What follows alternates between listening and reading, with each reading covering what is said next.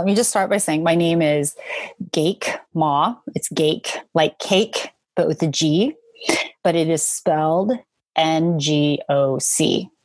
So the spelling is a Vietnamese spelling and a Chinese pronunciation. My family, heritage wise, is my father's side of the family is Chinese. My mother is half Vietnamese and Chinese, but everybody is from Vietnam. So everybody, my dad was born in Vietnam. My mother was also born in Vietnam, and their fam- respective siblings and family members.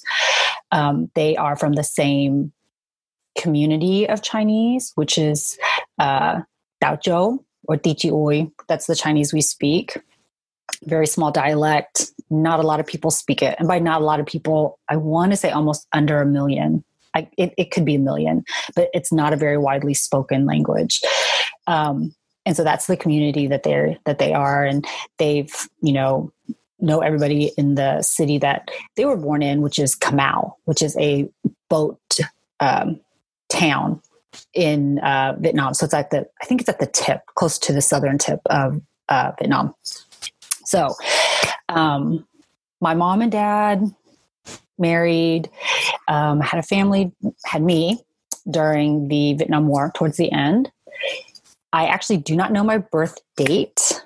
It because I was born. I always tell people I was born in the jungles of Vietnam, not in a hospital. I can only tell you that it was a stormy season because the lights had gone out, and my mother told me that I refused to come out. She could not push me out. And as soon as the lights came back on, she was able to get me out. And the doctors made a comment like, oh, how smart she is that she did not come out during the dark. That's all I know. And I'm born in the year of the dragon. So there's 365 days I get to pick from.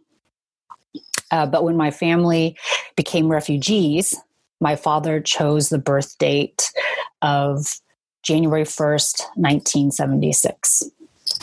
So legally, that is my birthday now. My family came from Vietnam. My father was a soldier, he was a radio communicator. When the war was over, my grandfather actually, on my father's side, did not want to leave Vietnam. He did not want to leave because our grandmother was killed during the war. They owned a small boating business so they would you know carry people from one end of you know the the country to another end of the country via the river in their boat. And um, my grandmother was shot by a communist on the side uh, on this riverbank so after that my grandfather was like no we're not leaving um, i have an uncle who, with some of his friends, decided they were going to try to escape and they got caught. And that pretty much changed everything. My grandfather had to bail him out. Um, he, along with my mother's oldest sister's husband, went to the jail, bailed uh, my uncle out.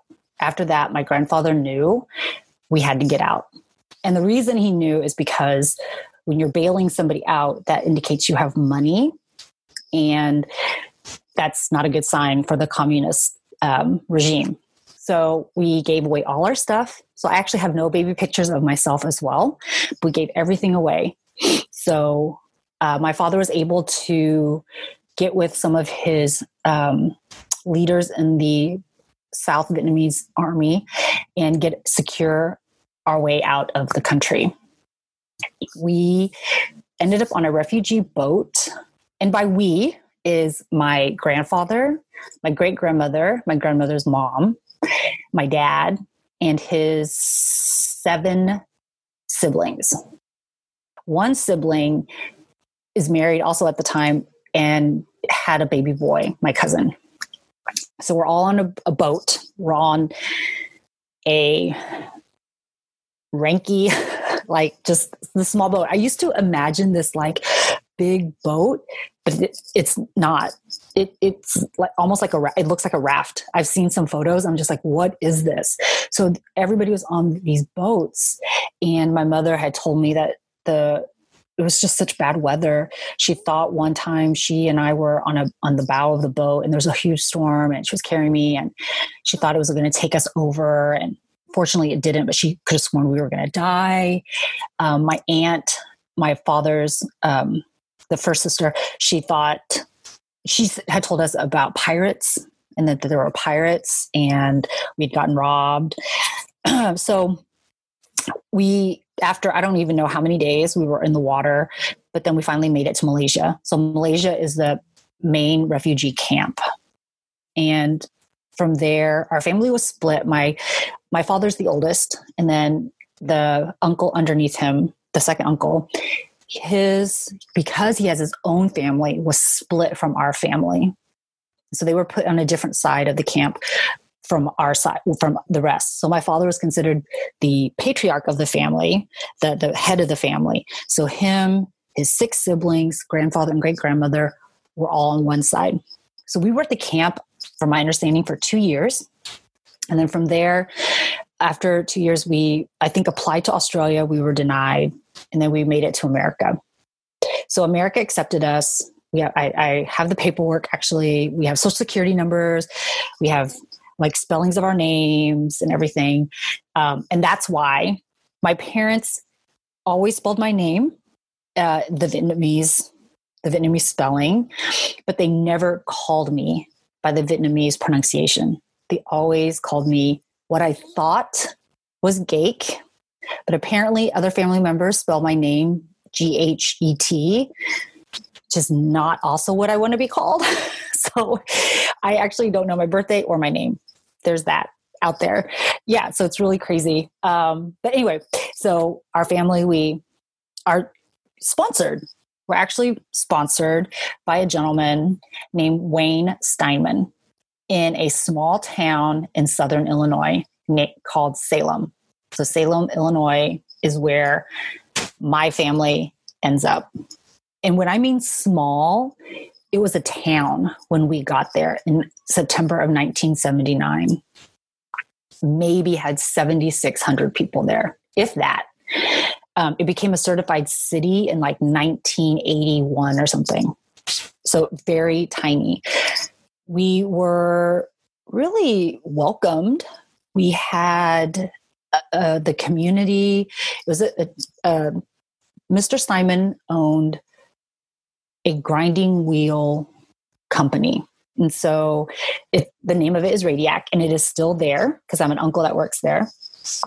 But he was able to sponsor all of us. I don't know how or why. And I unfortunately have never been able to meet Mr. Steinman. And he has, he, I think, probably has maybe passed away. But he pretty much saved my family, brought us to America, the community got together, rented out a house for us for like two months or so, for several months actually, because we were there through Christmas, I think. Yeah.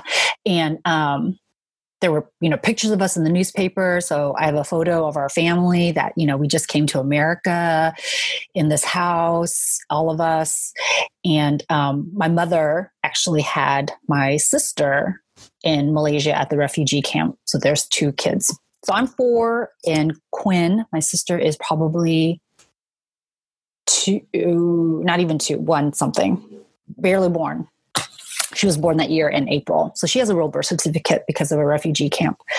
So, um, 1979, we're there. We have all these pictures. There's pictures of my sister and I under a Christmas tree for the very first time, and that's in the paper. And like our family is really, really welcome. So it, it's funny because I look back and I think, God, you know, everybody was just so nice and just really gracious. And it's such a stark comparison to how people see refugees today and how they see, you know, what what that what that means or what that entails. And I've never had to justify my existence, my family's existence in this country until four years ago. and having to celebrate World Refugee Day, you know, didn't even know that existed, and having to celebrate immigrants and having to celebrate what makes up this amazing country, the diversity of it. And it baffles me. So I think at the end of the day, I genuinely appreciate the fact that Mr. Steinman took a chance and brought this family of like 10, 12 people to America